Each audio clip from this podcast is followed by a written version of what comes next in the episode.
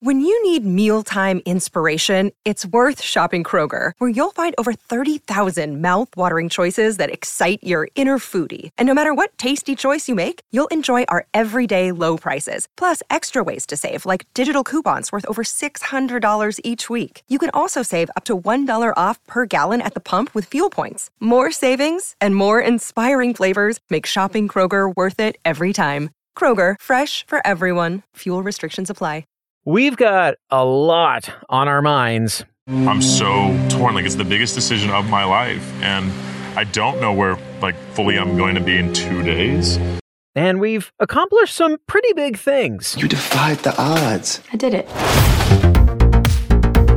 I'm Gerrad Hall from Entertainment Weekly, and here's what to watch on Monday, March 27th. We're counting down today's top three must see picks from TV and movies. But first, your entertainment headlines. John Wick and its star Keanu Reeves really killed it at the box office this weekend, where the latest entry in the franchise, Chapter 4, dominated all other movies with an estimated $73.5 million, outperforming all previous three films' debuts. The movie also debuted at number one in every international market, earning a total of $137.5 million. Last weekend's winner, Shazam Fury of the Gods, took a big tumble to second, earning another 9.7 million. Scream 6 scared up another 8.4 million dollars, putting it less than 10 million away from the 100 million dollar milestone. Creed 3 followed very closely behind him fourth with another 8.36 million and 65 earned 3.4 million, good enough for fifth place. Adele isn't leaving Sin City just yet. The Grammy winner is set to extend her Las Vegas residency with a whopping 34 shows at the Coliseum at Caesars Palace. Adele shared the big news on the final night of Weekends with Adele on Saturday, declaring that the initial run of 34 shows simply wasn't enough. The Hello Singer also announced that a live concert film is coming to be recorded when she returns for the performances on June 16th. Chris Rock is over the Oscars snubbing Adam Sandler while honoring his fellow comedian and Saturday Night Live co star at a ceremony for the Mark Twain Prize for American Humor on Sunday. Rock, who turned down hosting the 2023 Oscars after being slapped by Will Smith at last year's awards, called the Academy a bunch of, quote, assholes for never nominating Sandler. Rock, who has previously hosted and presented at the Academy Awards, lambasted the awards body for its failure to honor the Sandman after a powerful performance in the 2019 film Uncut Gems, or any of the comedian's other impressive film work. You's days are numbered at Netflix. The streaming giant announced Friday that Penn Badgley's popular thriller has been renewed for a fifth and final season following a twisty season four that relocated the series to Europe. Showrunner Sarah Gamble will step aside to pursue other projects while EPs Michael Foley and Justin W. Lowe step in to co show run the final season. Gamble will continue to work on the show, however, as a producer. For more on all of those stories, plus other news, reviews, interviews, and more, head on over to EW.com. Number It is time for Zach to make the biggest decision of his life on today's number three pick, The Bachelor season finale. 26 year old Zach Shallcross is ready to propose to the woman of his dreams. Or is he? Tonight, he'll have to choose between Kaity, the travel nurse from Austin, or Gabi, the account executive from Vancouver. On last week's dramatic fantasy suites night, Zach told the women he would not be exploring intimacy with any of them to not cloud his judgment in choosing a partner for life. But Gabi was not on board for that, and the two proceeded to sleep together in the fantasy suites. Well, this week, Zach seems to be as unsure as ever while out on one of his final dates with Gabi. Take a listen to this sneak peek. I feel like for Zach and I, it's been a very natural progression. He gets me, and I think I get him. I do definitely have a lot of confidence in what a life could look like between the two of us. How are you feeling? Like I'm I'm nervous Mm-hmm. to be completely honest, and I don't know if I know this is not what you want to hear, but it's like I'm I'm so torn. Like it's the biggest decision of my life, and I don't know where like fully I'm going to be in two days. But it, it's like I I feel so good that the right thing is going to happen. I'm starting to really get in my head. I was doing just fine until he was like, I have a very tough decision to make. We'll make the decision. I'm sick of self doubt. I'm sick of feeling like I don't know if I'm enough. I just think that if Zach knew how he felt about me, he'd say it.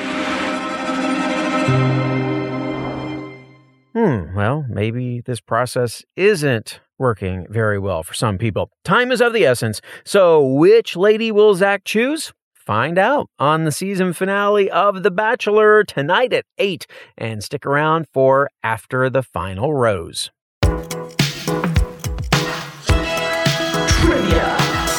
It's trivia time. Ryan Seacrest and his production company are behind the series The Watchful Eye, which we'll have more on in just a few minutes. Now, while he has produced a lot of reality series, including The Kardashians, Seacrest has only produced a few scripted shows, one of them being a police drama. So, which was his first scripted show?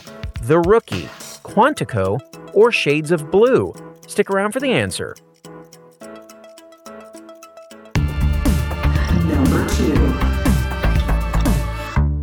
Expect the unexpected on our next pick, the season finale of All American Homecoming. Simone is preparing for the exhibition match, but she has to overcome some hurdles along the way and finally decide between Damon and Lando. Then Damon gets advice as he preps for an important interview, and Nate learns what's really going on with her secret admirer. Plus, Keisha reassesses her situation with Dr. Pace, and Marcus surprises Amara with something big. Have a listen to this promo. Walk on in top six. You defied the odds. I did it. I have to go big. Let's do it. Focus on the future, baby. Don't make this a thing. Why all the secrets? It's time to celebrate. The season two finale of All American Homecoming kicks off tonight at 9 on the CW. All right, folks, don't go anywhere. Our number one pick is coming up. What to watch will be right back.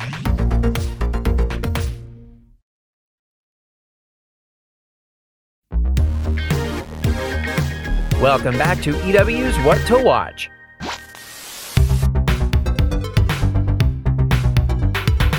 This week in entertainment history, Grey's Anatomy premiered 18 years ago today on March 27th, 2005. The record breaking series is still going strong. It was just renewed for a landmark 20th season, a record for any primetime medical drama. And even though many of the original characters are no longer on the show, including Meredith Grey herself, who made her exit this season, the show still manages to pack an emotional punch pretty much every week. You can watch this week's new episode on Thursday at 9 on ABC.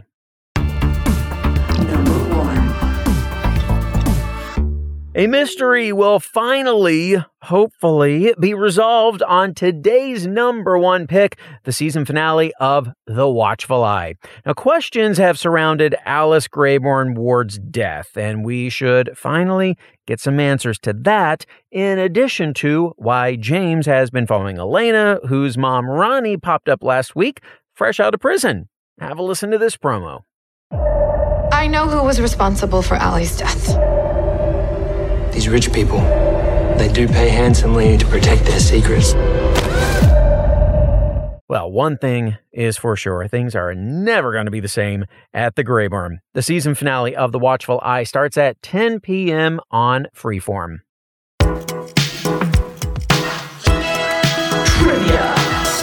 And finally, today, the answer to our trivia question Which of the following police dramas was the first scripted series produced by Ryan Seacrest and his production company? The Rookie, Quantico, or Shades of Blue? Don't be sad if you got this wrong. It's Shades of Blue. Jennifer Lopez starred as a corrupt NYPD detective, and the late Ray Liotta, her corrupt lieutenant, on the NBC drama, which ran for three seasons from 2016 to 2018. That is our show for today. We will have more news and must see picks for you tomorrow, so be sure to follow or subscribe to What to Watch so you don't miss our daily recommendations, more of which can be found at EW.com. I'm executive editor Gerrad Hall. You can find us on Twitter at EW and at Gerrad Hall. Thanks so much for listening and have a great day. This episode of What to Watch was written by Calie Schepp and EW staff, edited by Samee Junio, produced by Ashley Boucher, hosted, written, and produced by Gerrad Hall, and executive produced by Chanelle Johnson. What to Watch.